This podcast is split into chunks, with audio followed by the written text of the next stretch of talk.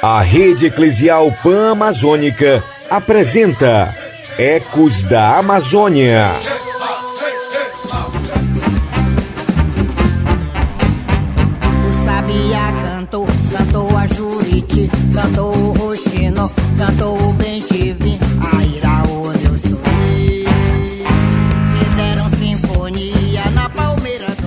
Do A Bajara do Conhecimento já atracou no seu porto para mais uma aventura pelos rios e comunidades da região amazônica.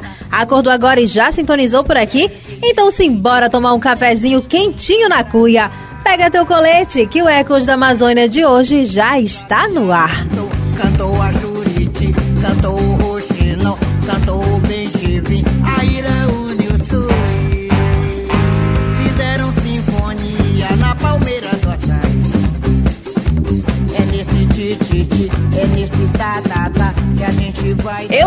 tomei café e já estou pensando no almoço. É impossível falar da região amazônica e não pensar naquele tucunaré delicioso com farinha, pimenta, limão e de quebra aquele açaí como sobremesa.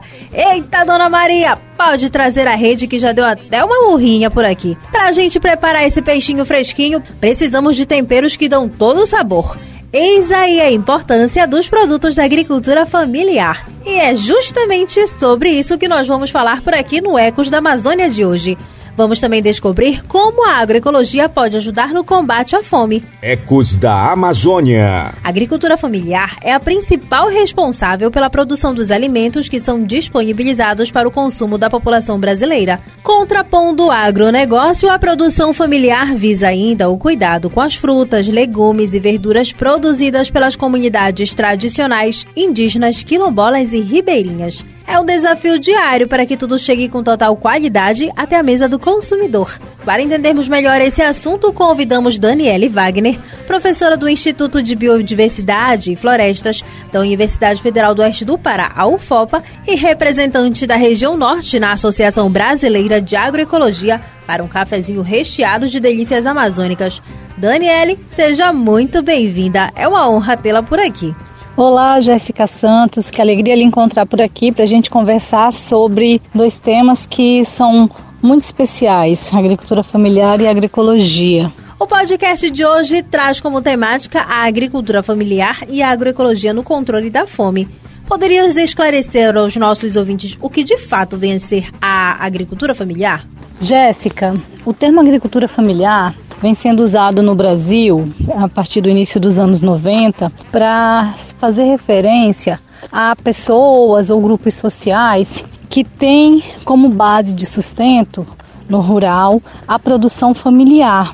Então, é, essa agricultura familiar brasileira que é tão diversificada, é uma categoria social que vem sendo reconhecida, inclusive pelo Estado, por meio, sobretudo, de uma lei criada né, em 2006, a Lei da Agricultura Familiar, e que vai ali, é, do ponto de vista normativo, reconhecer como agricultores e agricultoras familiares, aquelas pessoas que trabalham com sua família nas atividades produtivas, seja na terra, nas águas, na floresta, e que vão então dessas atividades retirar ali seu sustento. Bom, esse termo agricultura familiar é um termo genérico, traz consigo o reconhecimento dessa diversidade de formas de produção familiar. Então, quais os desafios enfrentados por essa categoria social, em especial na região amazônica? A agricultura familiar enfrenta diversos desafios. Na região amazônica, esses desafios são de diferentes ordens. Então, são desafios referentes, por exemplo, ao acesso à terra, ao direito à existência é, desses grupos nos territórios. Por quê? Porque a gente tem diversas frentes de pressão sobre os territórios de produção familiar, como, por exemplo, a expansão da agricultura industrial, sobretudo a produção convencional de grãos, a expansão da pecuária extensiva. Junto com isso, ainda continuamos tendo é, exploração é, ilegal de madeira, aumento do desmatamento, avanço do uso de agrotóxicos, além é, da chegada agora mais forte da mineração, da construção de grandes obras de infraestrutura. Então são diversos grandes empreendimentos que vêm chegando na Amazônia já há bastante tempo e que exercem essa pressão sobre esses territórios da produção familiar. Que políticas públicas poderiam estimular a produção e a comercialização desses produtos? Somado a esses diversos fatores que geram tantos desafios, ainda há a ausência do Estado na viabilização das políticas públicas que são fundamentais para o fortalecimento da agricultura familiar. Dentre essas políticas, podemos citar as compras públicas de alimentos por meio do Programa de Aquisição de Alimentos, o PAA, e do Programa Nacional de Alimentação Escolar, o PNAE, que são importantes políticas de valorização da produção familiar, é, associada à valorização da cultura alimentar local e que vem viabilizando a comercialização dos alimentos produzidos por diversos grupos sociais que estão em todos os territórios do Brasil, incluindo, obviamente, a Amazônia. Na minha casa tem um quintal onde posso plantar de tudo: tomate, alface, cebolinha, manjericão e umas pimentinhas na minha casa. Eu tenho é certeza que a barriga até roncou aí do outro lado depois dessa explicação da professora Daniele, não é mesmo? Pois então pegue sua cuia de açaí, aquele açaí com farinha de tapioca e vambora seguir por aqui. Em todos os biomas do país é possível encontrar produtos que são comercializados pela agricultura familiar. Abastecer a Bajara do Ecos da Amazônia e seguir para conhecer de perto projetos da agricultura familiar em estados da Amazônia Legal. Nossa primeira parada? Maranhão, mais precisamente Coroatá. Dona Maria Cruz, da comunidade Sítio 8 de Dezembro, que recebeu a gente com muito carinho, veio contar um pouquinho de como surgiu a agricultura familiar e a agroecologia lá na comunidade 8 de Dezembro. Então a agricultura familiar para nós aqui já surgiu desde que eu nasci, né?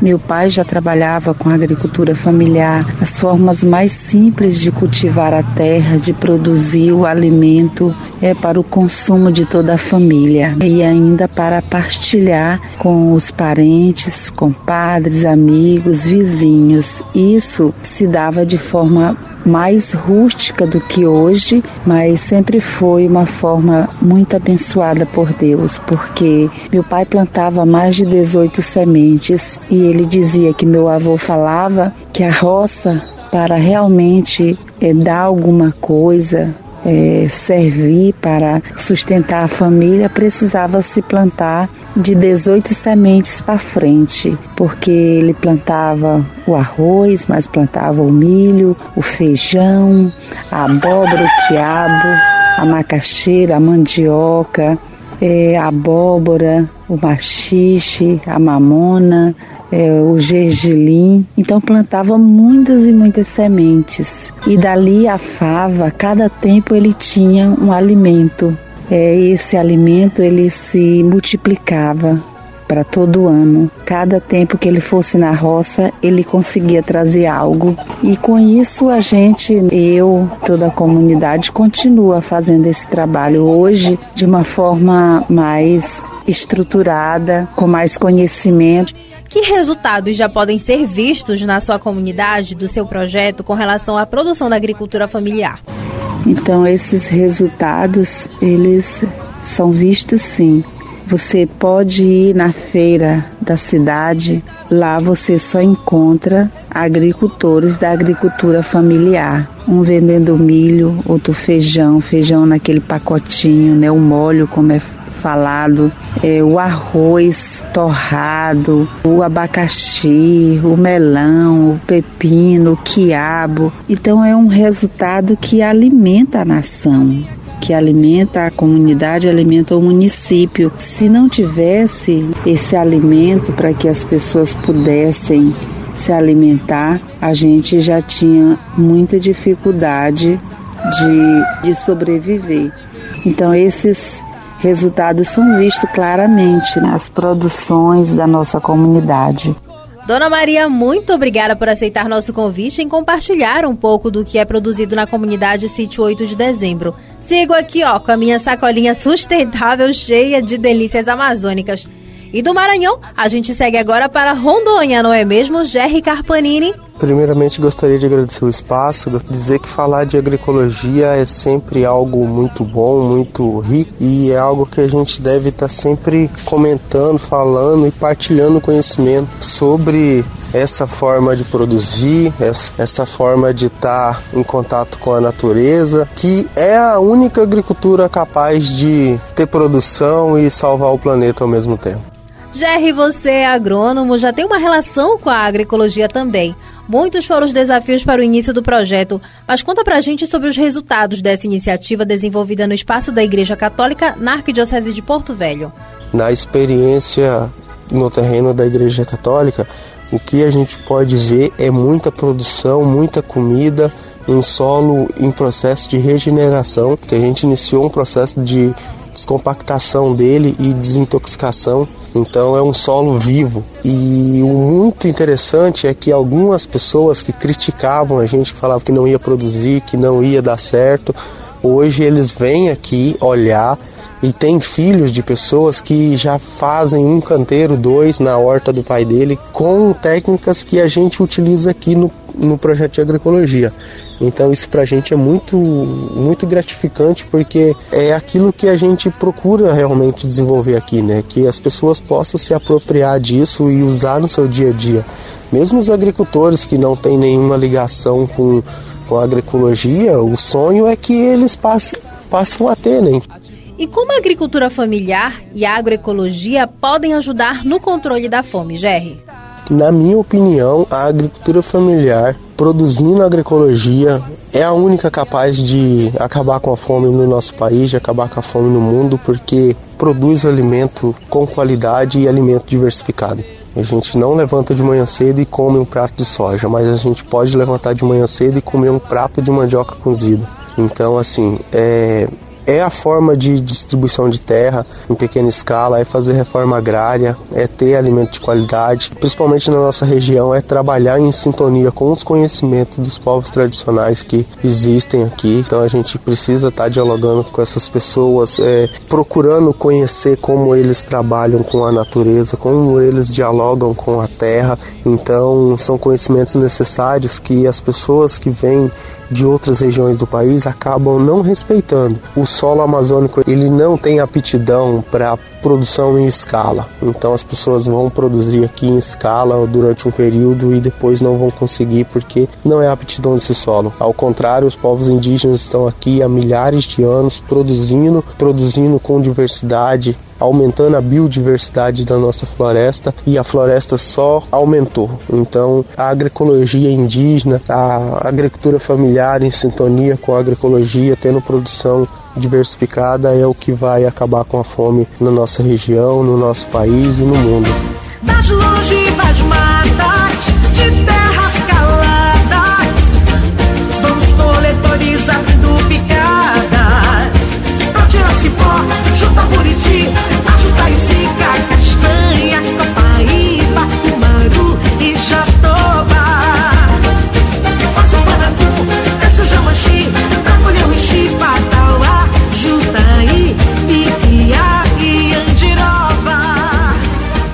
Apontam que cerca de 70% dos alimentos consumidos no Brasil são fruto da agricultura familiar, que ainda colabora com a geração de renda e emprego no campo e melhora o nível de sustentabilidade das atividades no setor agrícola. No entanto, o avanço da mecanização tem sido um agravante para o meio ambiente. O uso de agrotóxicos e o desmatamento para o cultivo de produtos como a soja tem causado grande impacto ambiental em diversos ecossistemas. Poluição, empobrecimento do solo, desertificação, além de conflitos no campo, tem sido uma das consequências geradas pelo sistema atual do agronegócio. Mesmo diante dessas adversidades, as comunidades não se deixam abater e seguem confiantes na luta para que chegue uma alimentação mais limpa e saudável na mesa dos brasileiros e brasileiras. A campanha da fraternidade desse ano, coordenada pela Conferência Nacional dos Bispos do Brasil, a CNBB, trouxe a fome como temática central pela terceira vez. E de que forma podemos reverter esse quadro tão preocupante no país, em especial para as populações mais carentes? Além das políticas públicas, a agroecologia também é uma boa saída para esse enfrentamento. Mas isso é assunto para um outro podcast. Hoje é dia de festa de pressa pra roça. Vamos nos animar e fazer farinhada. Dona Maria prepara o tipiti, alguidas pra encher de tucupi, as cuias pra tirar a tapioca. Eu vou ficando por aqui, agradecendo a sua companhia e audiência e te deixando com aquele banzeiro de curiosidade para saber mais da temática que já foi plantada, regada e está preparada para a colheita. Cheiro com aroma de mingau de arroz com canela e até o próximo Ecos da Amazônia. Linha no fogo pra esquentar, é a farinhada, vem pra cá, mexe esse remo sem parar. Joga a farinha para o ar, linha no fogo pra esquentar, é a farinhada, vem pra cá.